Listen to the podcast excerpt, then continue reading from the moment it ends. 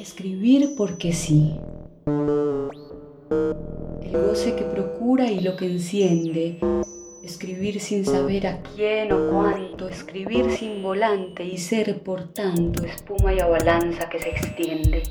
No importa si se calla o si trasciende, si es de tontos o listos o si es canto, si es orgullo o amor o sacrosanto, vendaval y tensión que se distiende vivir sin temor a los fracasos, abrazando la vida que rehuyo, una vida que siempre restituyo como palabras, fuente hacia el ocaso. Escribir porque sí, porque construyo este sueño tan mío como tuyo.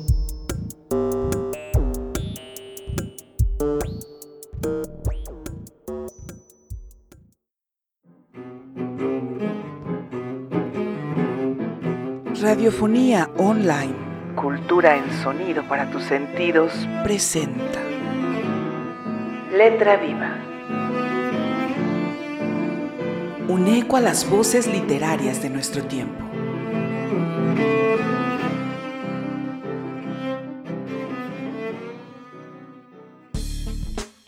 Amables escuchas de Radiofonía Online, ¿cómo se encuentran hoy? Soy Carolina Toro y les doy la bienvenida a este su programa Letra Viva. En el hemisferio norte llegó el otoño. Los colores del paisaje cambian, el aire sopla más fuerte, pero sobre todo es un clima propicio para acurrucarnos y compartir lecturas en voz alta. Eso haremos hoy en Letra Viva. Tenemos un rato de poesía y buena charla con Diana Villa, escritora colombiana radicada en Madrid, que hace poco estrenó libro y ha venido para hablar sobre él. ¿Están listos? Comenzamos.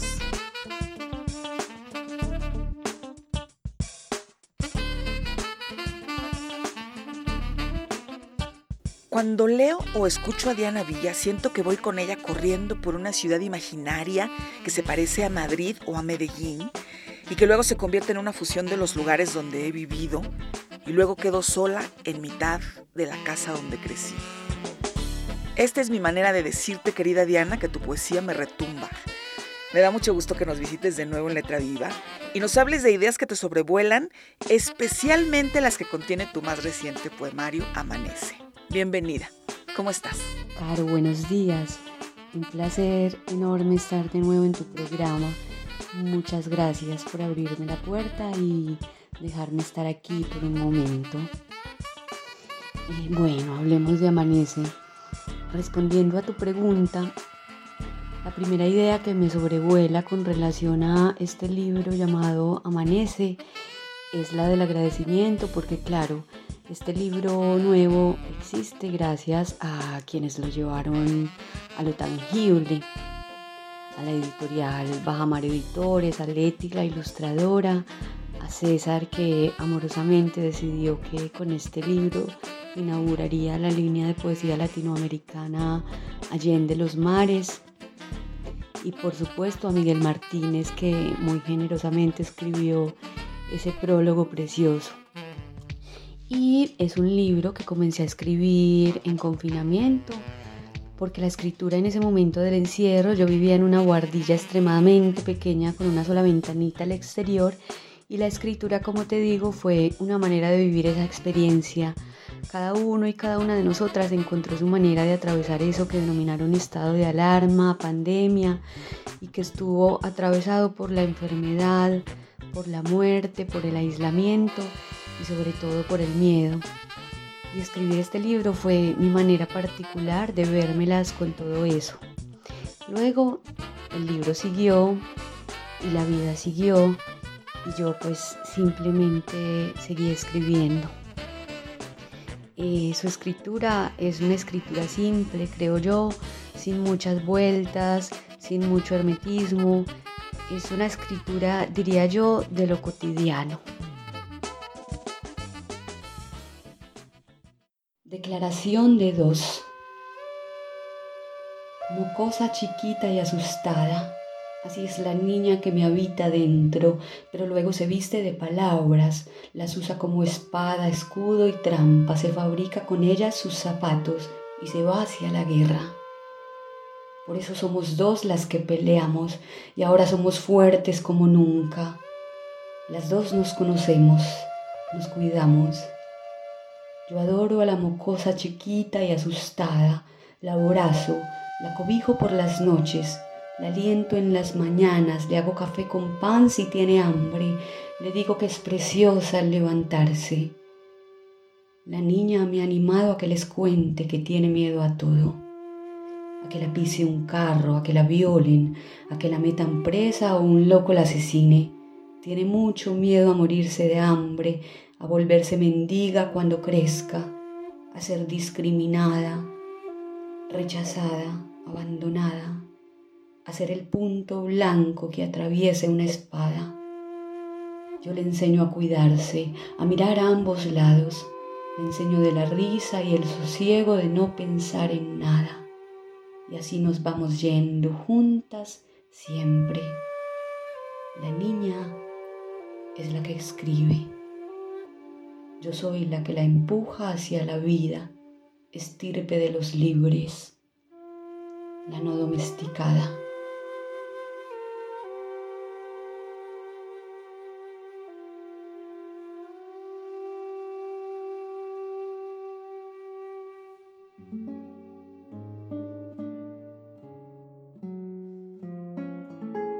¿En qué momento de tu vida llega a tus manos físicamente Amanece, tu cuarto libro de poemas? El libro físicamente llega a mis manos dos años después de haber comenzado a escribirlo, cuando yo me encuentro ya viviendo otra experiencia vital, viviendo en otra casa, en otro espacio, trabajando mucho y estando más afuera que adentro pero bueno, quedan los libros que nos recuerdan la forma que tenemos de sentir la vida en determinados momentos.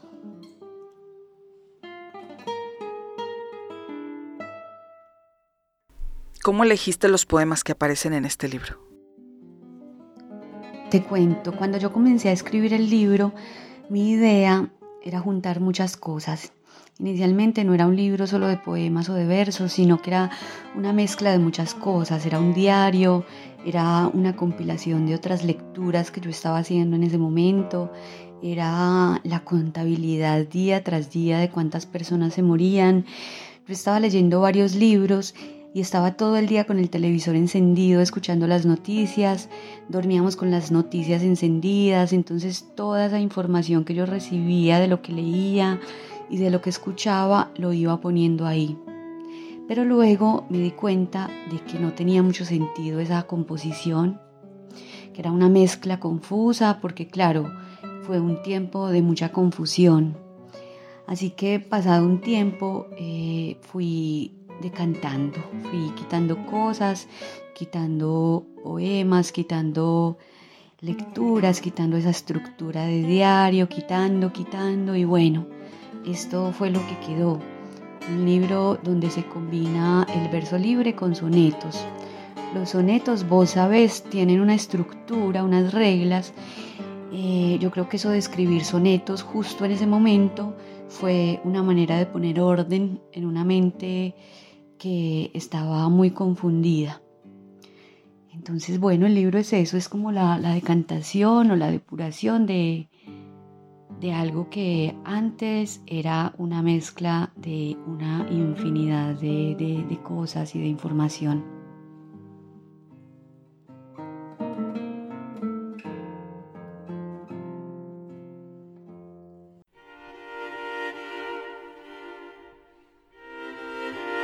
Este lugar de la noche. A José Manuel Arango este crujir de los sueños entregado y sigiloso. Este lugar conmovido entre hojas y salivas. Donde sombras y metales nos arrastran por los días. Este lugar de la noche adorable y peligroso. Vienen cantando los duendes con un vuelo revoltoso. Vienen las voces trayendo sol y canción y derivas.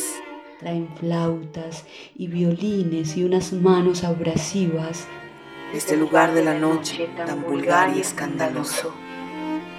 Empapado el corazón entre manjar y balada. Baluarte. Santa alabada, santuario, polvo y palabra, libertad, humo y ceniza, nos sostiene la mirada, este lugar de la noche y esta ternura añorada. carne, calor, tornasol y este amor que bien se labra. Aparece tu canción y yo sigo enamorada.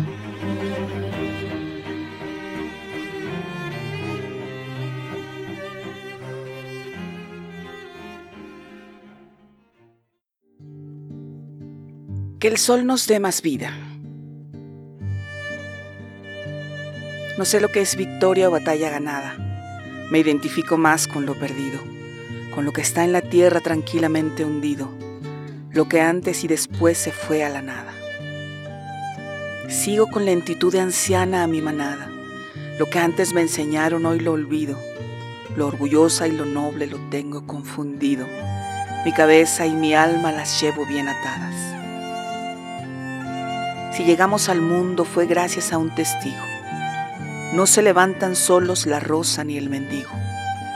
La vida es ir con otro tomándonos las manos. Es otro el que nos da el calor y abrigo. Lo que antes defendía, hoy lo desdigo. Que el sol nos dé más vida y más hermanos.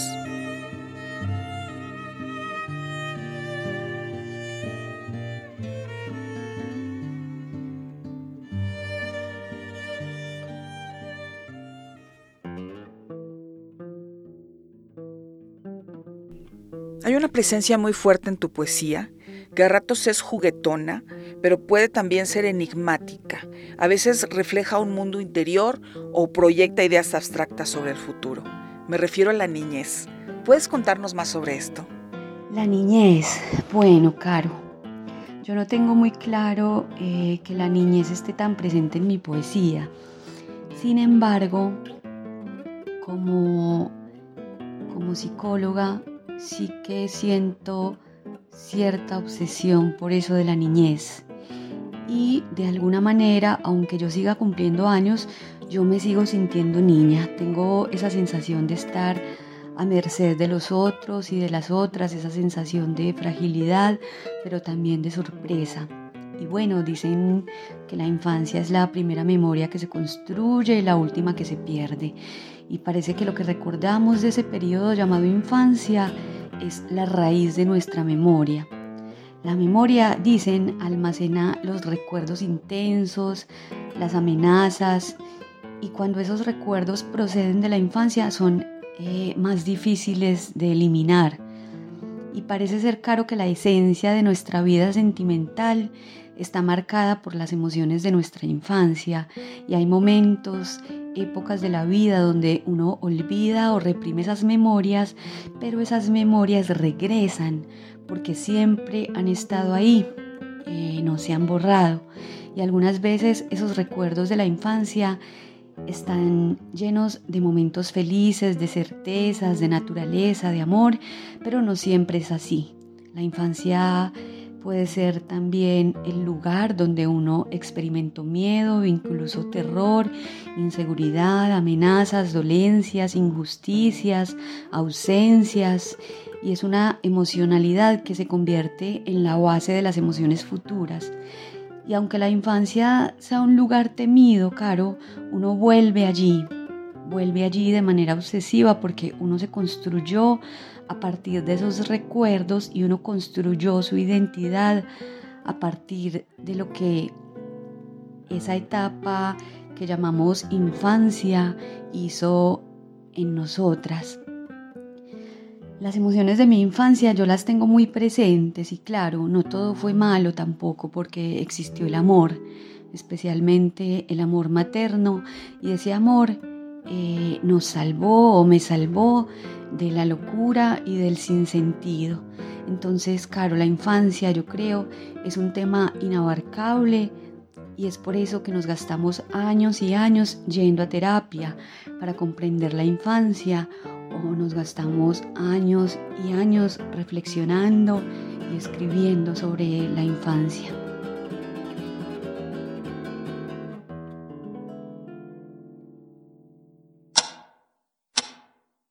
tiempo acá.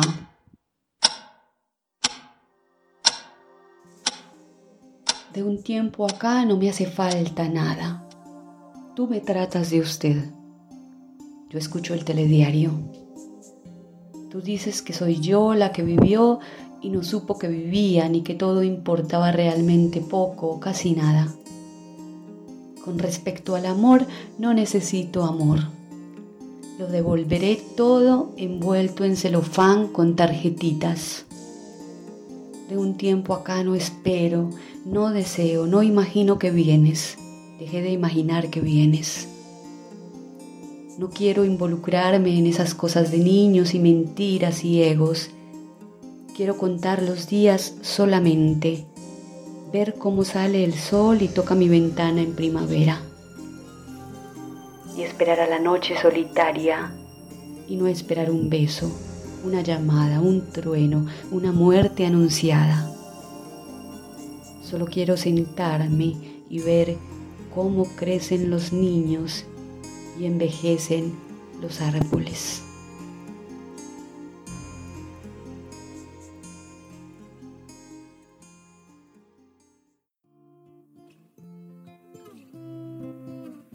34. Me he salvado por poco de ir al manicomio cuando la invalidez me gobernaba. Y aquí estoy. Gracias a la corona más viva que anoche, reclamando la eternidad que otorga la derrota no entendida. Escribo libros para mí misma que nadie lee, pero soy feliz como la tierra y gloriosa como el canto de un viejo desahuciado. Estoy aquí, os juro que soy yo. La lúgubre que dormía con bestias amontonadas y tiernas como un bebé mal nacido y ganaba cada noche la batalla. Enfática y silvestre, hoy me levanto con mis pezones duros y despiertos y un millar de raíces que me salen de estos pies atragantados y sedientos. Sigo persiguiendo obstinadamente la belleza. Estoy aquí os juro que soy yo.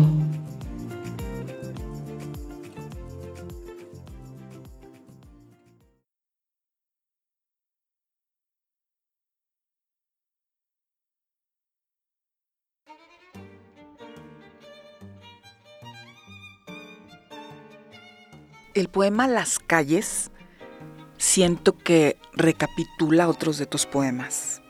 Está lleno de imágenes, de sonidos de la calle, de gente que habita en la ciudad, pero luego tiene también silencios. El silencio de una escritora que con una mano crea poesía y con la otra mano sostiene su cotidianidad. ¿Recuerdas cuando lo escribiste? Con una mano escribo y con la otra sostengo la cotidianidad. Es muy bello eso que dices, Caro. Bueno,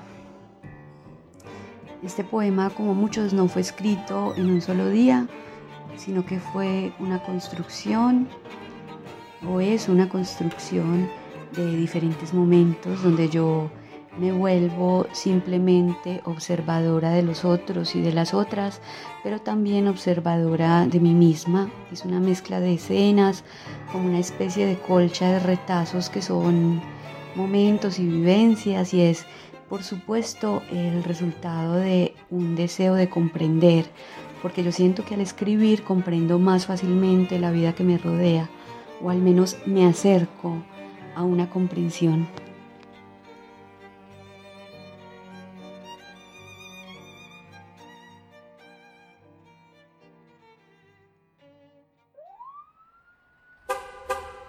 Las calles las calles están llenas de gente enferma pero despreocupada. Felices inconscientes, amantes encontrados, señoras libres con ganas de volver a la adolescencia para ser más miradas y más mimadas, hombres viejos con miedo de morir mañana, jovencitas de 15 años que parecen de 27, domadores del viento, cantantes que no callan, porque saben que no se puede bajar la cabeza ni la guardia. Están los policías por todos lados como un reguero de puntillas, como un vómito azul esparcido en la ciudad.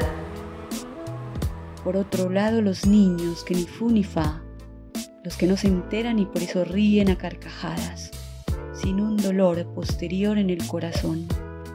Las banderas colgadas enseñando de qué lado se encuentra el enemigo, las luces de las tiendas, los anuncios, el sol de primavera bendito y entusiasta como un primer día de clases. Yo voy por la ciudad buscando sus retazos.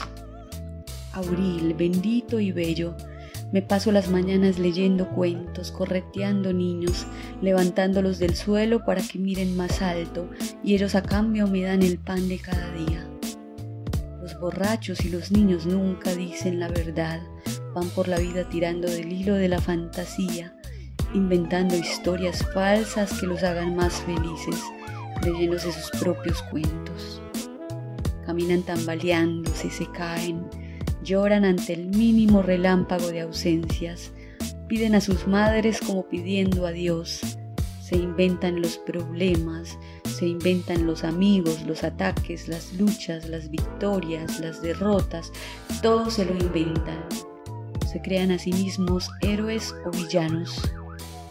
Si yo tuviera el ímpetu o la valentía de mi lada no desearía tanto ser niña o borracha si fuera por lo menos una buena humorista, determinada, comediante audaz, actriz dramática, una portera intrépida en el zoológico, pero solo soy escritora a tiempo parcial. El resto del tiempo estoy pensando, buscando el logos de la existencia, atravesando parques, subiendo y bajando escaleras de este cuarto piso sin ascensor, haciendo reír a un niño, dibujando el camión de la basura para Silas, poniendo voz de dinosaurio. En casa los libros, la canción, el informativo, el sonido de la lavadora, el vecino que se queja, la vecina que nos toca para pedir monedas, la pequeña ventana y el mareo constante. Todavía no nos llaman los mareados.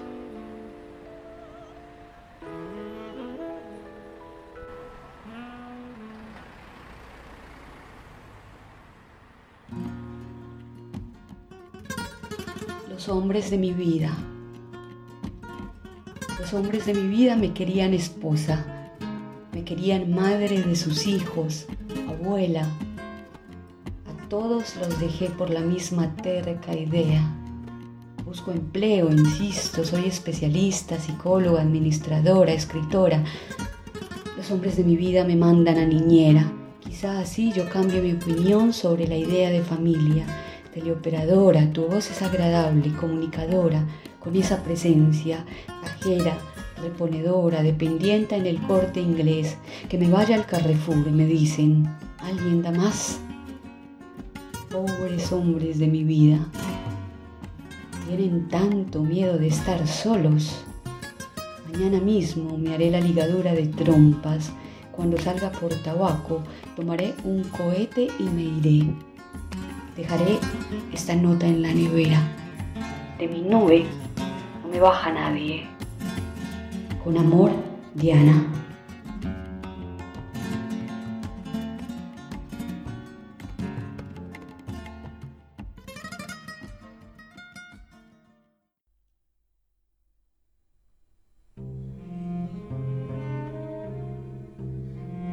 De Diana Villa, poema inédito. Si cosas tan frágiles como el olor de la tierra mojada permanecen y hasta crecen en medio de la tormenta, es porque lo invisible está a salvo de la prepotencia. Claudia Mazzini. Por si acaso fuera cierto que nada vuelve.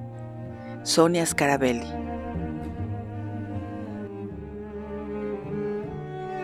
Y que este instante se ha perdido, y aquel canto y aquella brisa, y nosotras dos con lo que éramos. ¿Acaso no es devastador el revelador instante de la no existencia? Lo que fuimos no es, y esto no será. ¿De dónde entonces tanta prisa por hacer cosas que ya no existen? ¿De dónde tanto afán por decir lo que ya el tiempo ha borrado de la historia? Este soplo de aire. En el sentido más estricto nada de esto ni de lo otro tiene sentido. argumento no hay, todo leve, todo transitorio, y sin embargo, amanece. Alguna vez atravesamos la noche arrodilladas, alguna vez lloramos una ausencia y muchas otras lloramos de cansancio, y sin embargo, amanece. Sabemos que cualquier gesto puede ser el último gesto, que cualquier día puede ser el último día, cualquier sueño el último sueño, cualquier palabra, la última palabra del último libro del último cuerpo.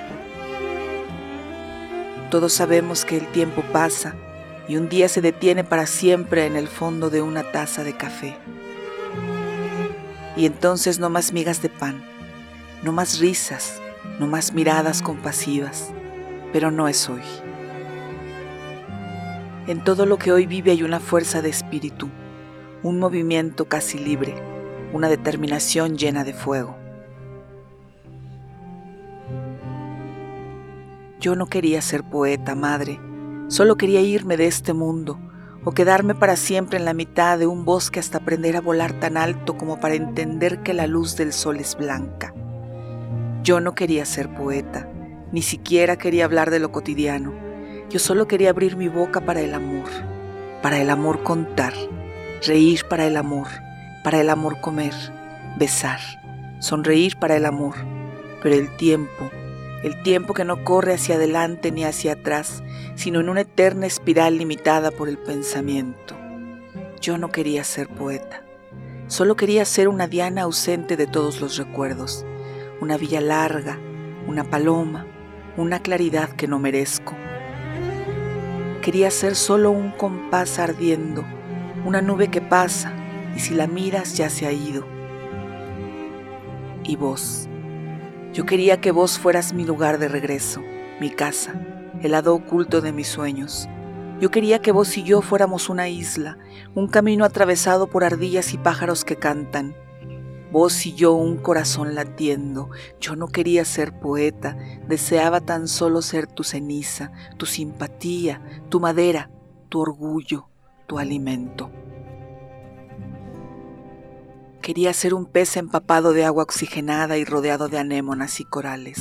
Yo no quería ser poeta, pero no tengo memoria, y aunque miro y admiro los telares desde la distancia, no sé tejer, y de repente levito en una pradera donde aparece Safo para decirme que esta era la vida.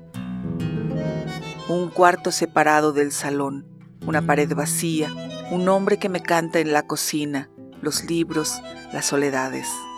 Tú, que a veces ríes y a veces lloras, y mientras tanto en Trieste la gente vuela. ¿Qué será de Trieste? Llegará un día sin avisar, sin decir una palabra, sin conservar distancias al futuro. Nos sacudirá con su fuerza por la espalda, nos levantará los tobillos para arrojarnos bruscamente hacia la nada. ¿Qué hemos hecho con nuestra vida sin ir a Trieste, madre? No supe atraer a la serpiente, no supe ni siquiera morder bien el anzuelo, ni atravesar nadando una quebrada. Cuando Alejandro Magno fundó Alejandría ya tenía 24 años. No sé qué hago aquí, monita mía, en medio de tantas estrellas. Preferiría ir a la guerra que engendrar una estrellita malhumorada y egocéntrica. Que me manden, que me manden a la guerra, madre, mientras las palabras languidecen y la gente se muere de tristeza. Yo no quería ser poeta, pero un día me di cuenta de que ser poeta es no ser nada. Todos sabemos, madre, que cualquier gesto puede ser el último gesto que el tiempo pasa y un día se detiene para siempre y sin embargo no es hoy. Te recuerdo muchas veces acariciándome la frente, sentada a mi lado acariciándome la frente, pasando toda la palma de tu mano tibia sobre mi frente y un poco más atrás como si me peinaras. Te recuerdo muchas veces diciéndome, te amo, te amo, te amo, te amo. Yo recibiendo ese amor con un temblor que no se ha ido y también te recuerdo cansada, trabajando, cansada, trabajando, cansada, pidiéndome que cuente exactamente cinco minutos, que tome el reloj entre mis pequeñas manos y espera que avance solo cinco minutos, y luego otros tres quizá, para tú cerrar los ojos y dormir, Te recuerdo viéndome llorar y acariciándome la frente otra vez. Y entonces tú pareciéndote a un ángel, pareciéndose a una madre, pareciéndose a un ángel al que le gusta mojarse cuando llueve. Ayer, ayer no, hoy, ahora, en este instante donde solo escribo y no sé cómo seguir, en qué calle girar o quedarme en ese gesto tuyo que siempre es más que suficiente, o entrar y esconderme debajo de la cama, en el baño cerrado, dentro del armario, en una caja de zapatos como los gatos, o en una caja de palabras inventando lunas infinitas que nos saluden desde cada esquina y nos recuerden que la belleza existe. Yo era una niña asustada, torpe, distraída. Me escondía debajo de la cama, en el baño, en el armario. Ahora soy una niña cansada, seria, igual de torpe, igual de distraída, buscando un lugarcito silencioso sin encontrarlo, anhelando tu caricia en mi frente, aunque no llore.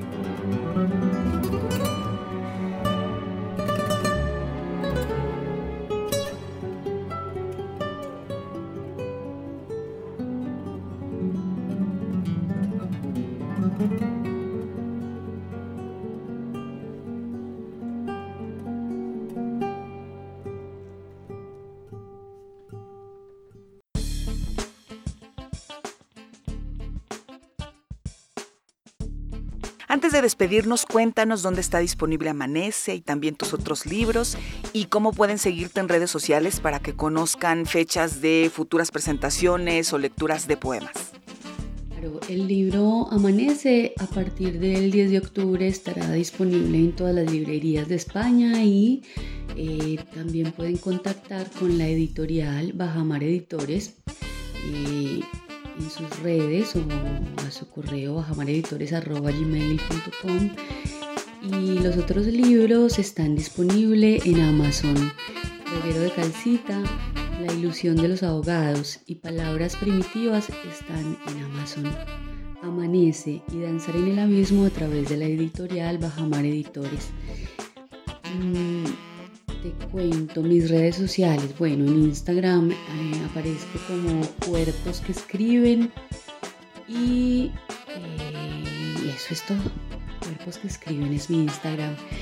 Te agradezco mucho por la invitación, Caro, a este espacio hermoso de Letra Viva y espero que podamos encontrarnos nuevamente en el futuro. Un abrazo muy grande. Regresa pronto. Aquí siempre eres bienvenida.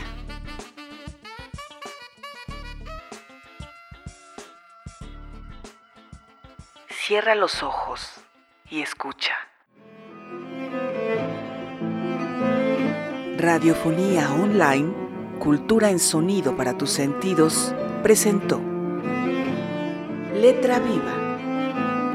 Letra Viva es un programa cultural sin fines de lucro producido por Carolina Toro